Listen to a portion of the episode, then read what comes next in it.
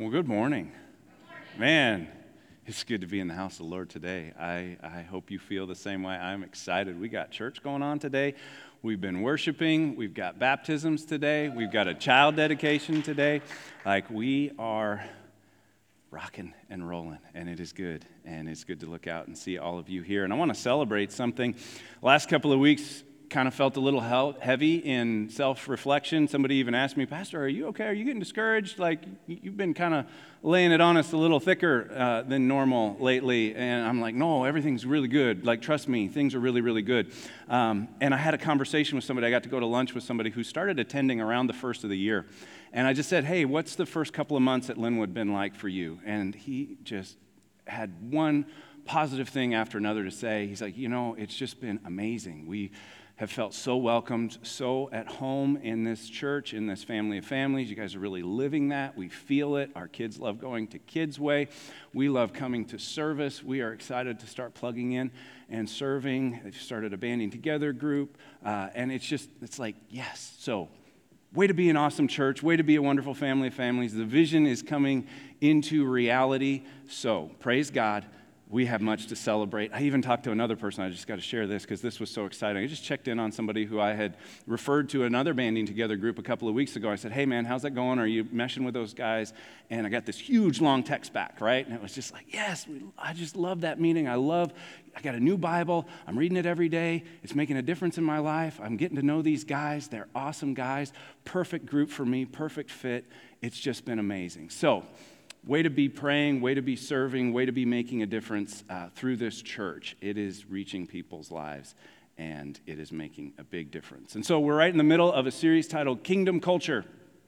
And we're talking about getting the culture of God's kingdom into our lives, into our church life, and into the world around us through us. So we're, we're wanting to put the kingdom over the culture. That's why the image has kingdom and then a line. We want to put the kingdom over the culture. And culture is upside down and backwards because let's just face it, that's kind of the world we're living in. Uh, the culture out there is upside down and backwards. But Jesus presents a vision for a kingdom, for a way of living in the world that is contrary to that, that is right side up. And he wants us to be the bearers of that kingdom culture into the culture around us. And that requires us to live as productive members of that culture without sort of assimilating, blending in, disappearing in it, or withdrawing so completely from it that we lose the opportunity to live in it and influence it for God's kingdom culture. So far, we've talked about how kingdom culture is a Christ centered culture, that it doesn't just kind of swing through Jesus every now and then, but it's centered on him. And last week we talked about how kingdom culture is a serving culture. We looked at the parable of the vineyard and how everybody had work to do, whether they came early or they came late. There was work to do because kingdom culture is a serving culture. And I want to celebrate the response. It was fun to get a text from Pastor Sandy after uh, service had ended about one o'clock. She says, I don't know what you and the Holy Spirit were up to today, but man, I've been really busy with people reaching out. They want to serve, they want to help in the nursery, they want to help open up this second classroom and do these different things. And so and so is going to start helping on Wednesday nights as well. And it was exciting to hear that response that people heard and responded in faith to what they heard. And things are happening, and that's exciting as well because when we move forward in faith, when we respond to what we hear in faith, that's how we change the world. That's how kingdom culture gets into the world. It happens through us. We're plan A. We are the church. The church is the hope of the world. And we need to live as though we are the hope of the world. And so today we're going to look at prayer. The message is titled Prayer. We're going to talk about prayer and how the kingdom culture is a prayerful culture. I was going to save the bottom line for the end, but you're probably noticing a theme anyway, so you probably had a pretty good idea of what that is going to be. But we're going to look at a different prayer. Last week, we, we recited the Lord's Prayer in service. And in some ways, the Lord's Prayer is actually the disciples' prayer. Because in Luke chapter 11, the disciples ask Jesus, Lord, teach us how to pray. And that's when he shares the Lord's Prayer with them. In Matthew's gospel, uh, he just puts it right in with the Sermon on the Mount. But there's a prayer that Jesus prays where I believe he was modeling how to pray. And it's a beautiful, powerful prayer at a very powerful moment, a poignant moment in Jesus' ministry. And so we're going to look at his prayer in John chapter 17. If you have one of our Pew Bibles that are in the chairs in front of you, you can turn to page 1679.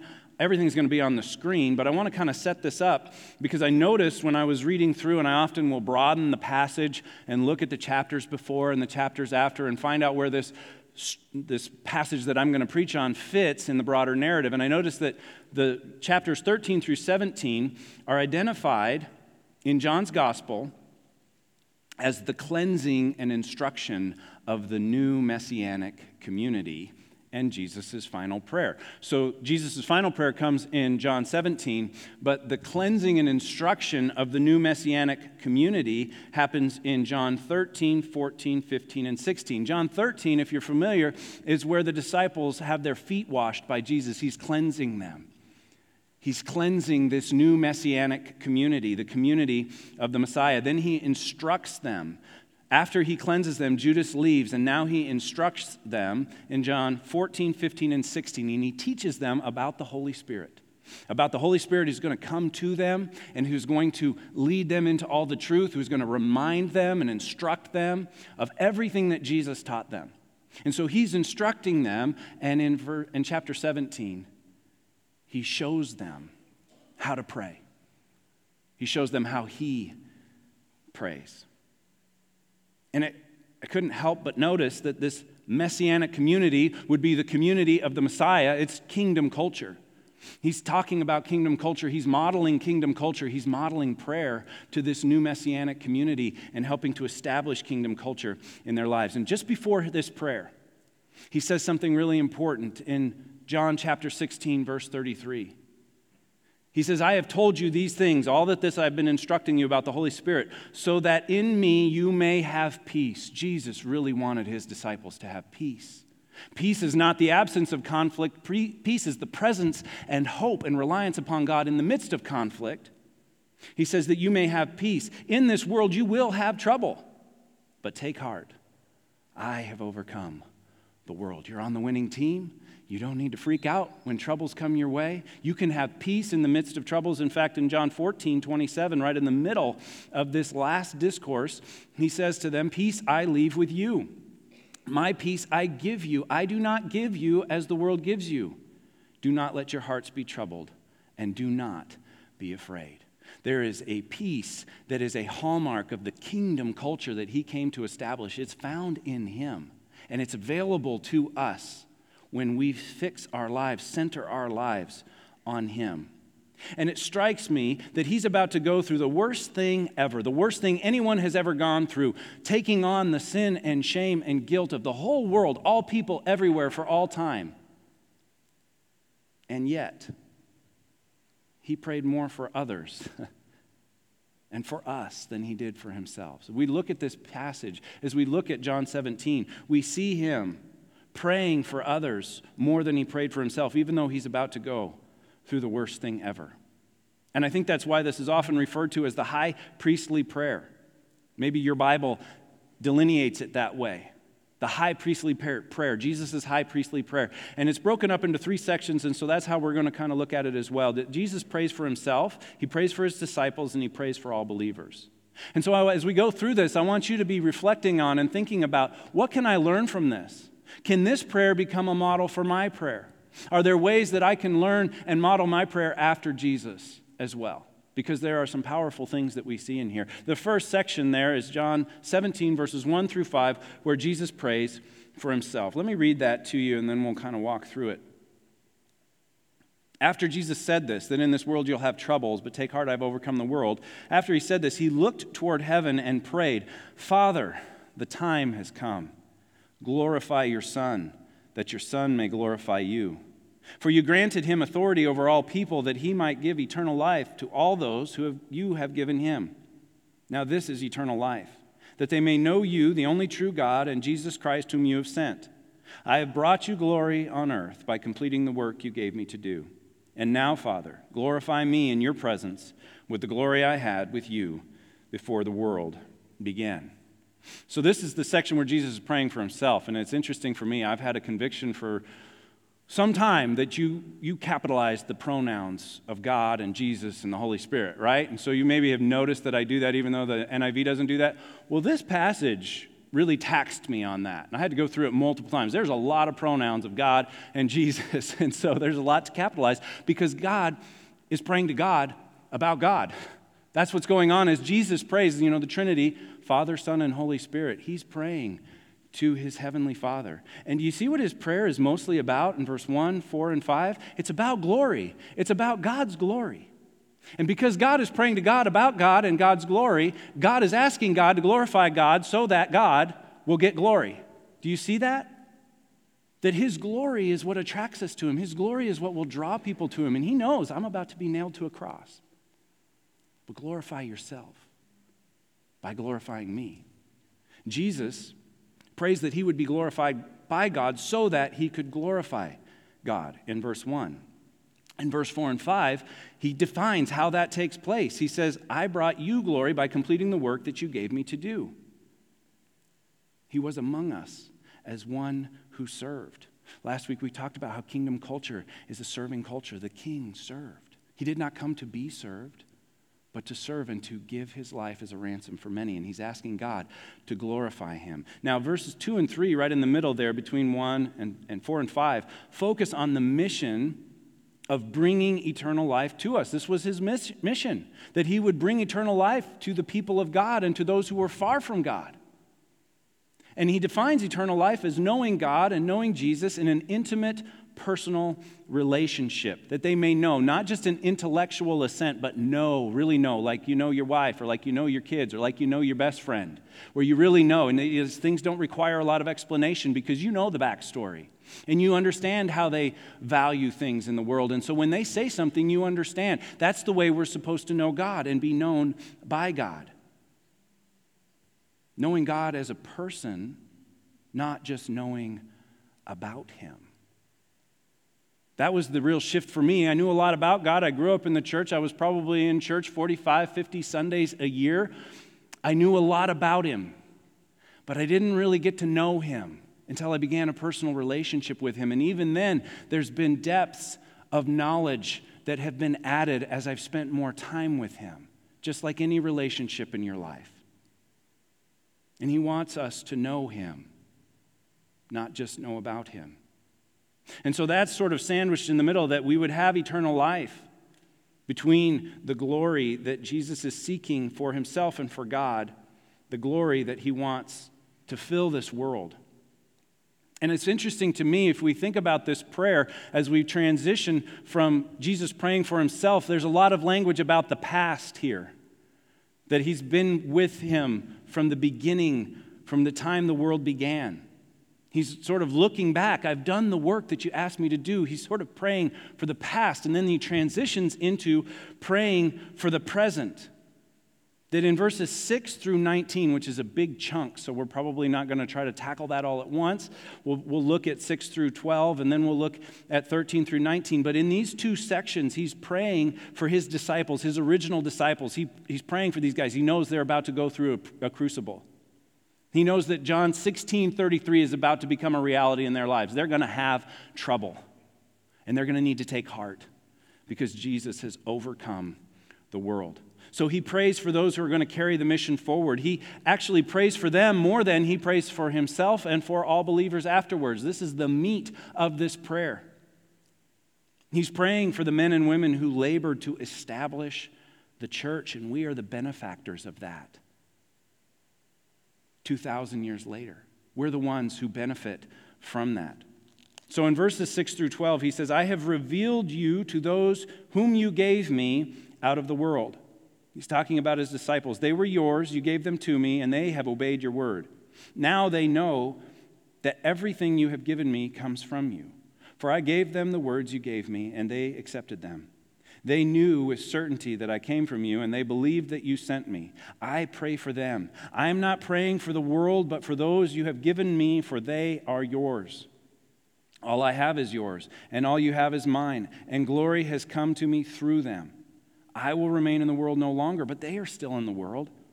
And I am coming to you. So, Holy Father, protect them by the power of your name, the name you gave me, so that they may be one as we are one.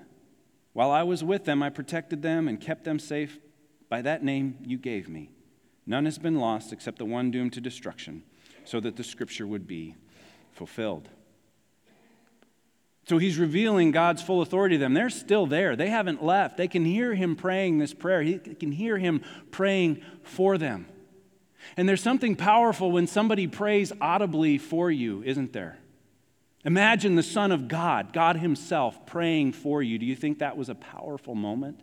Do you think He had their attention? Do you think that this was encouraging to them? That He gave them the name, the full authority, all that is true about God, Jesus had given to them. He had helped them to understand who God was and what the game plan was going forward, why this kingdom was so different. And when he says that he protected them, it means he's kept them. He's wanted them to be one, to keep them together. That they would be one with each other as Jesus is one with God, inseparable. And so, with that, he moves on verse 13 through 19, saying, I am coming to you, but I say these things while I'm still in this world, so that they may have the full measure of my joy within them. Even though I'm leaving, even though they've become very attached to me, I want them to have joy as I go to you. I've given them your word, and the world has hated them, for they are not of the world any more than I am of the world. My prayer is not that you take them out of the world, but that you protect them from the evil one. They are not of the world, even as I am not of it. Sanctify them by the truth. Your word is truth. As you sent me into the world, I have sent them into the world. For them I sanctify myself, that they too may be truly sanctified. Now, there's a lot going on here. He's basically saying, I gave them your word, I gave them your teaching, I gave them my very self. The scripture tells us, John's gospel tells us that Jesus was the word made flesh. He gave himself to them, and he's about to give himself for them. And yet, in the midst of all this, he prays for their joy, he prays for their protection, and he prays for their sanctification. Joy, protection, and sanctification. He prays that they would be in the world, not of the world, and that they would be sanctified by the word.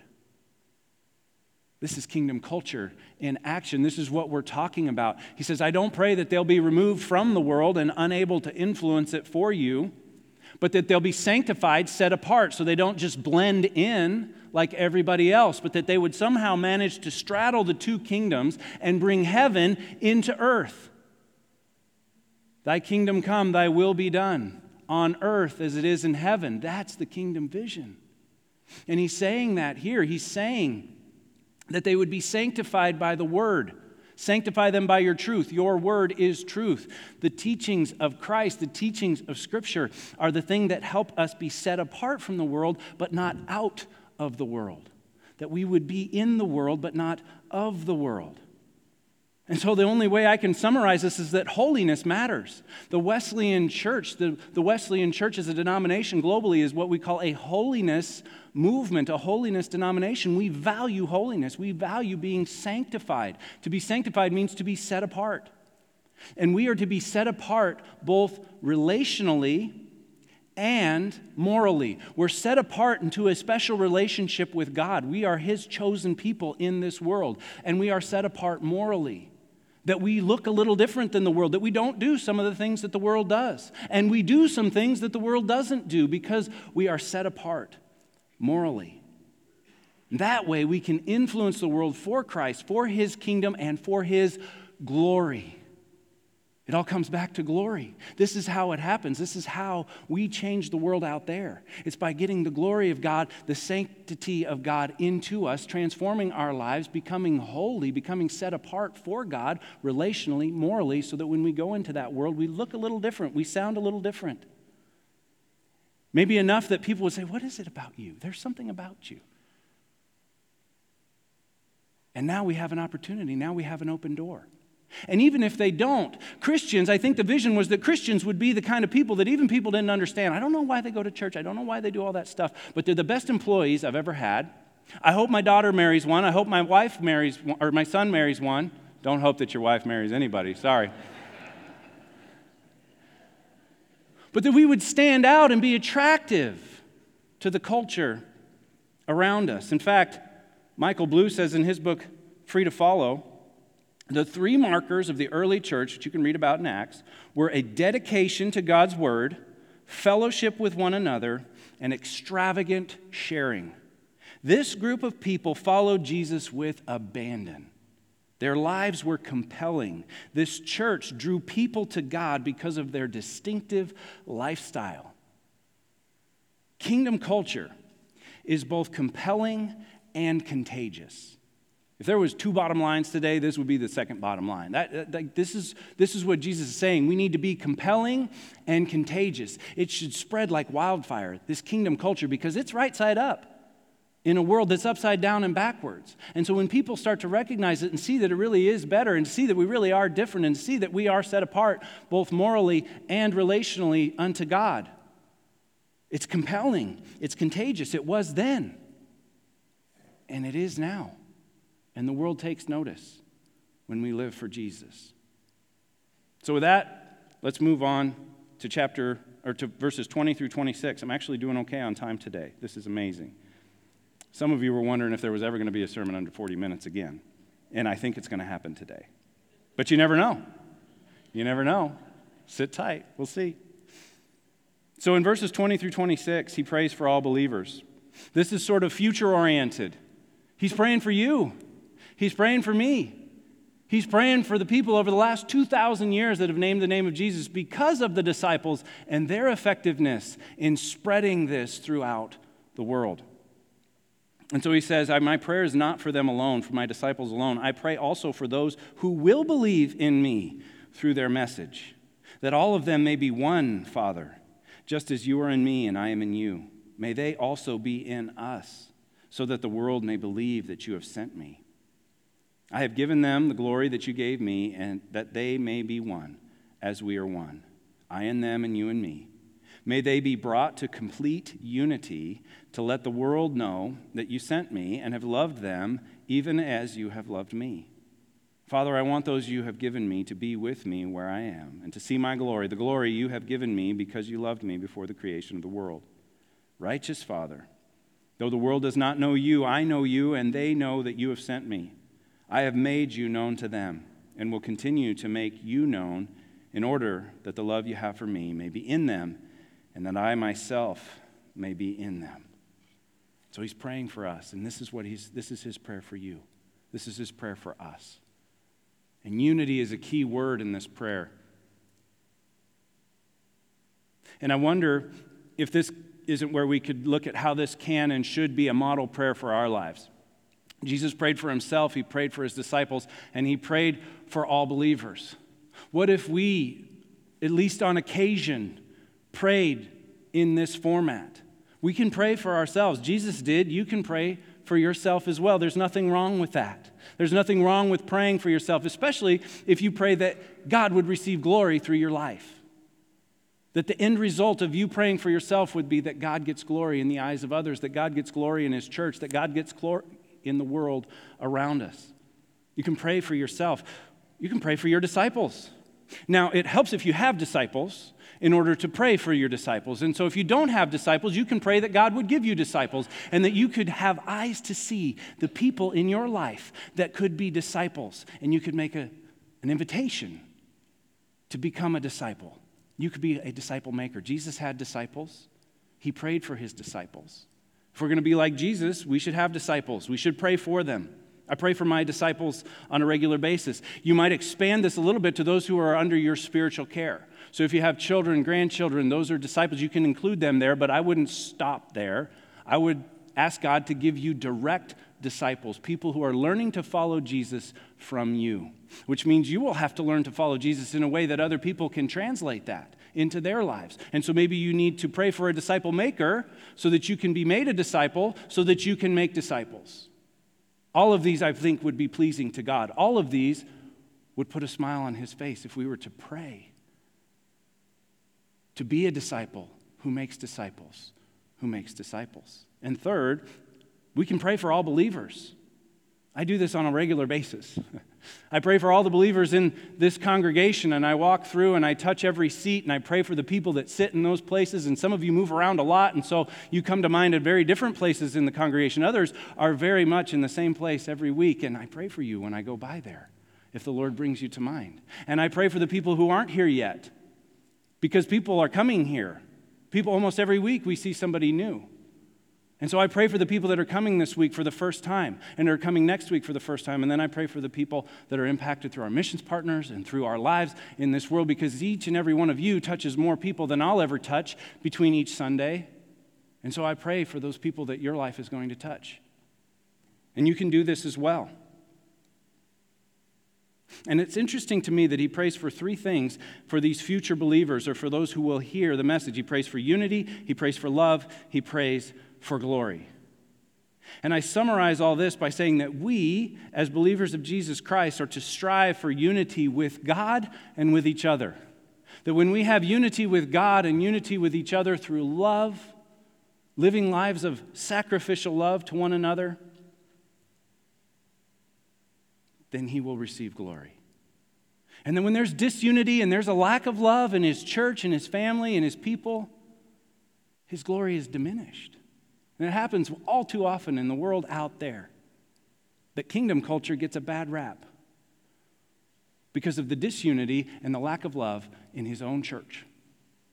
And so let it not be a part of our lives. Let us not be the ones that that comes into the world through.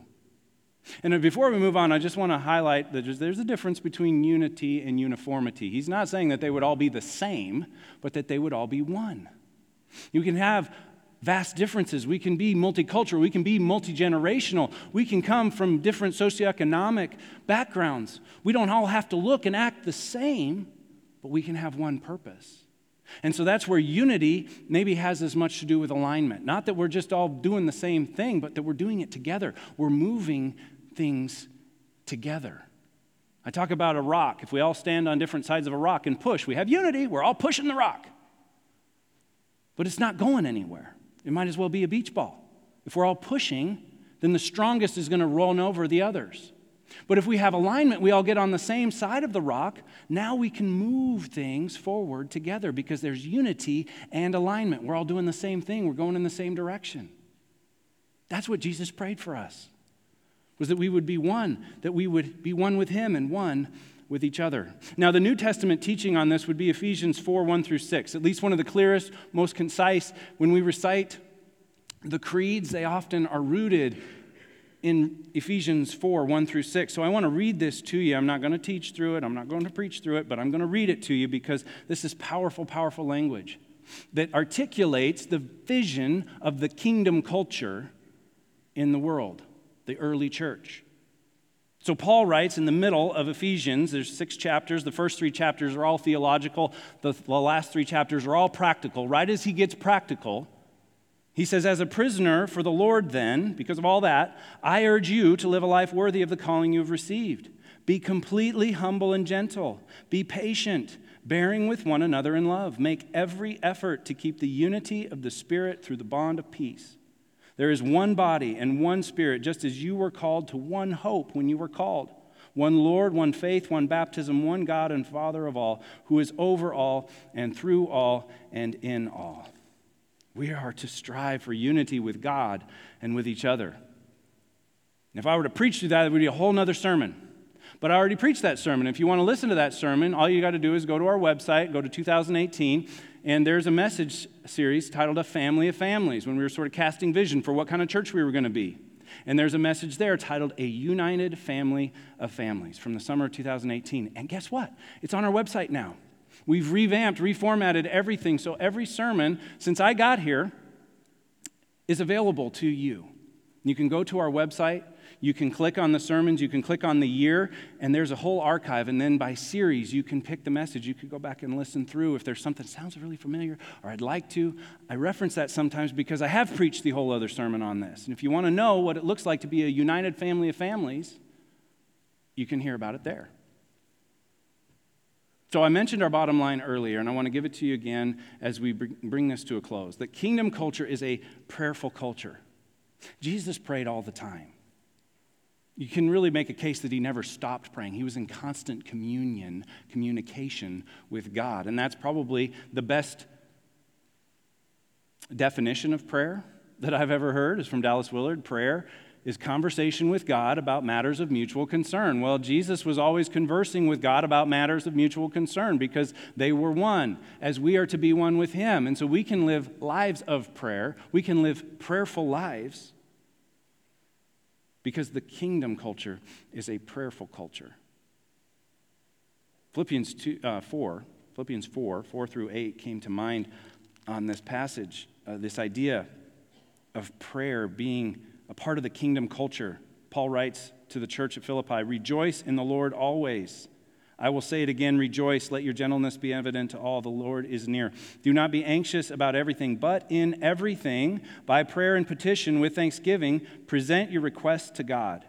And the peace of God, which transcends all understanding, will guard your hearts and your minds in Christ Jesus. Finally, brothers, whatever is true, whatever is noble, whatever is right, whatever is pure, whatever is lovely, whatever is admirable, if anything is excellent or praiseworthy, think about such things. Interact with God about these things. Give thanks to God for these things. And so, right here in this passage, he's told us to rejoice always. That's a way of praying. To not be anxious, but by prayer and petition with thanksgiving, present our requests to God. And then we experience his peace. And we fix our minds on the things that are true, noble, right, pure, lovely, admirable, excellent, and praiseworthy. That's a life of prayer. That's kingdom culture in action. That can start when you walk out these doors. If you want a shorter version of that, or if you're looking for some verses that'll be easy to memorize, 1 Thessalonians 5 16 through 18 is a great little passage. It summarizes what he just said in Philippians 4 4 through 8. Be joyful always, pray continually, Give thanks in all circumstances, for this is God's will for you in Christ Jesus. He wants you to be joyful. He wants you to pray continually. He wants you to give thanks in all circumstances, not necessarily for all circumstances, but in those circumstances, we can still give thanks to God. That's His will for us who are in Christ Jesus. Now, there's a couple of ways that you can respond to this message. First is we got a 24 hours of prayer coming up this week. Friday, 5 p.m. to Saturday at 5 p.m. The sanctuary will be open. The whole church will be open. We'll have prayer stations set up throughout the church. So you can start when you come in these doors over here. You can make your way through the various spaces that ministry takes place. This is intentional. Easter is coming, it's almost here. We want to pray. We want to fill this building with prayer so that the people who come will experience God's peace, will be drawn to Him, will experience His glory in some way. So if you haven't signed up for the 24 hours of prayer, you can do that in the lobby, you can do it on the app.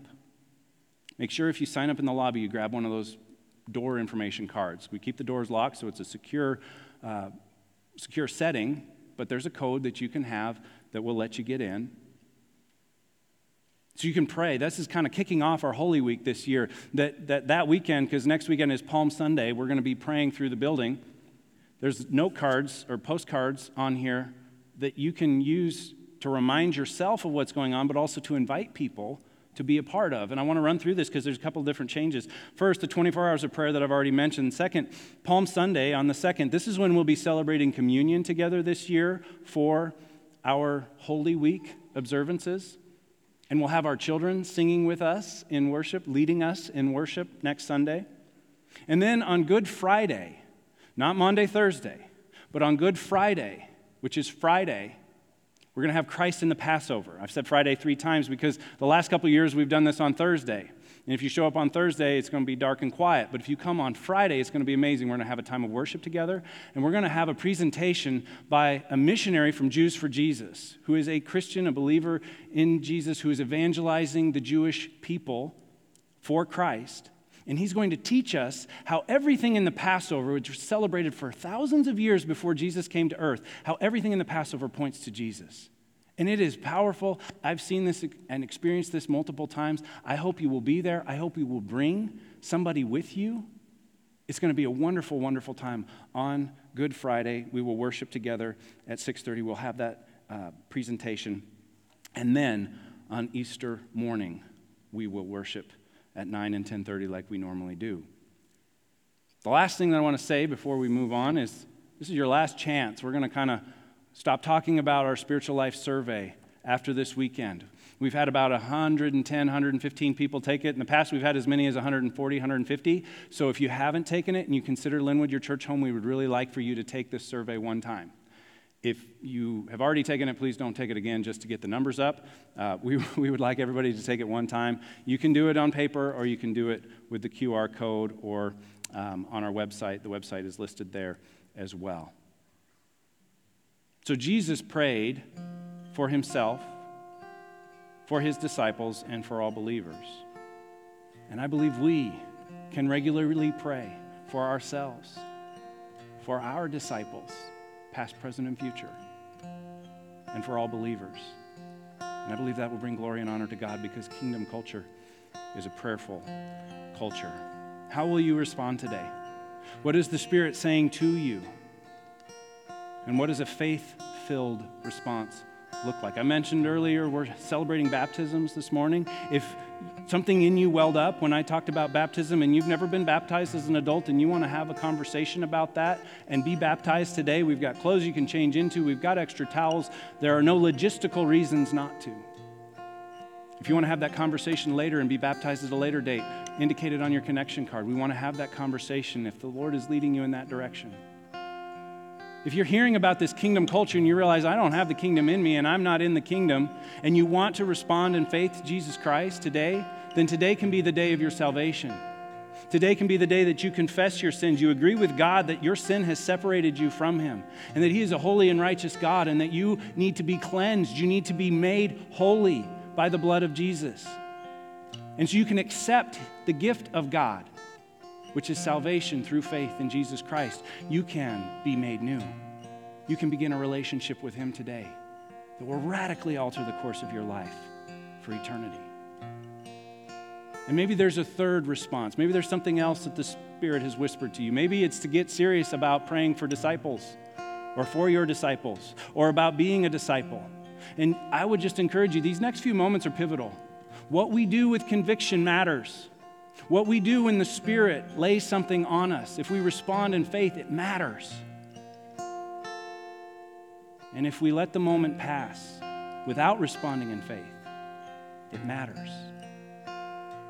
So let us be a people who respond in faith. Will you pray with me? Heavenly Father, thank you for this day. Thank you for your goodness. Thank you for your word. Thank you for praying for us.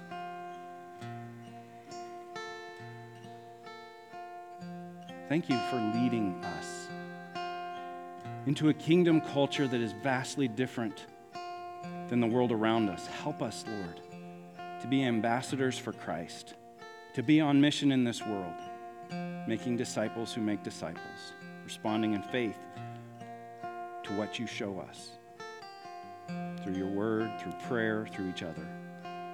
It's in Jesus' name we pray. Amen.